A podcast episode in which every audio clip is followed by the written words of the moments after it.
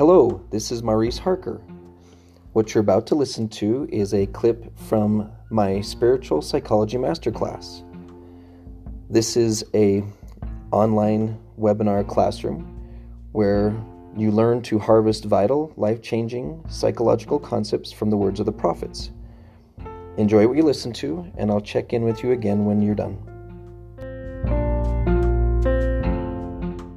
I want you to jump down to a stunning element in this story of First Nephi chapter four.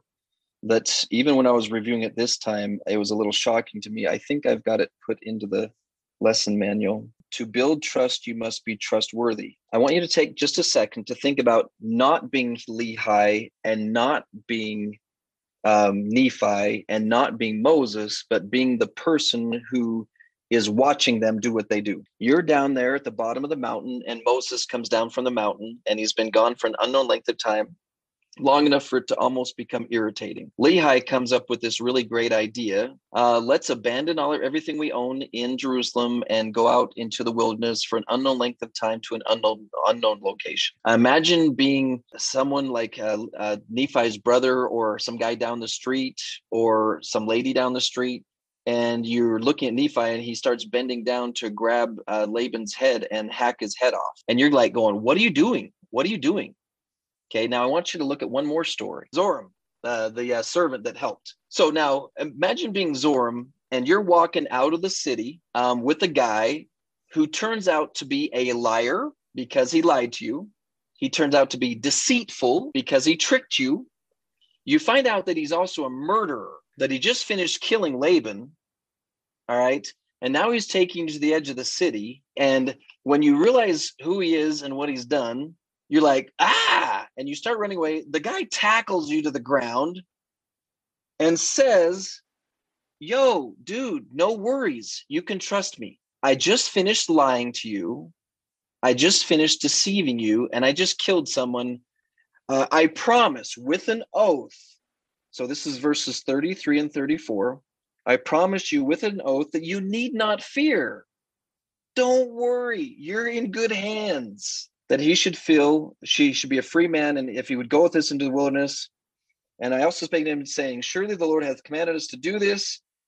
Dude, God told us to chop off that guy's head and deceive you and rob you of your brass plates. Uh, shall we not be diligent in keeping the commandments? Therefore, uh, if we will go down to the wilderness, my father shall, um, thou shalt have a place with us.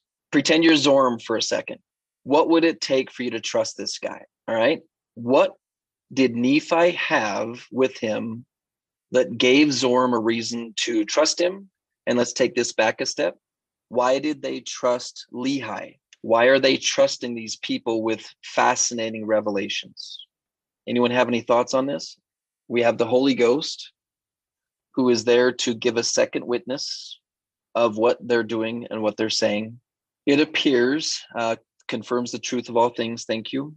I'm pretty dang sure that Nephi did not build his integrity in one day. We need to make some assumptions that Lehi had been building and demonstrating his spiritual integrity for years, years we don't get enough information about Sariah's psychology.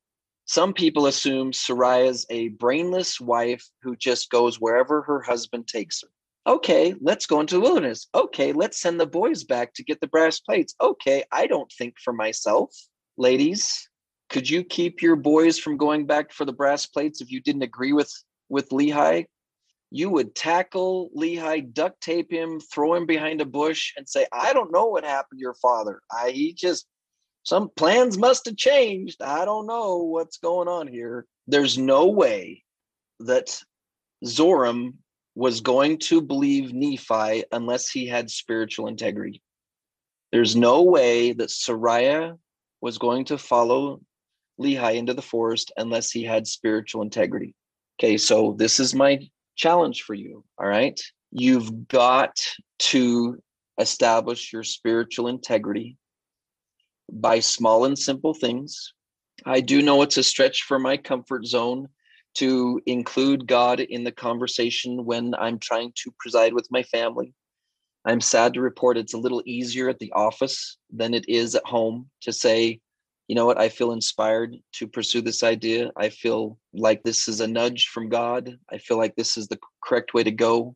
But when people can see, Cody and I were having a conversation yesterday about the difference between being a charismatic leader and a spiritual leader.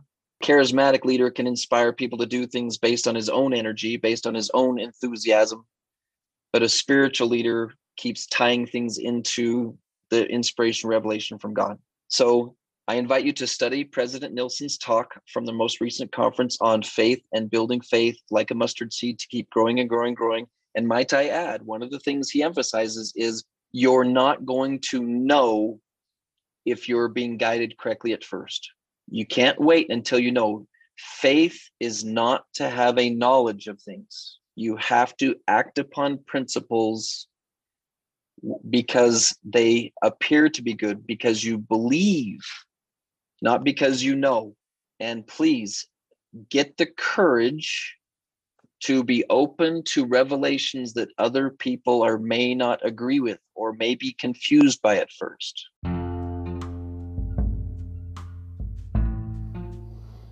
Hello, Maurice Harker here again. You've just finished listening to a clip from the Spiritual Psychology Masterclass, where you learn to harvest vital, life changing psychological concepts from the words of the prophets. Please continue listening to the other podcast episodes where you will have access to many, many more principles. But when you're ready for a big, thick chunk of this educational material, please uh, follow the link that's attached to the text connected to this podcast, and you will be given instructions on how to register for the class where you can spend an hour each week sitting with me and learning how to harvest psychology from the words of the prophets. I look forward to seeing you then.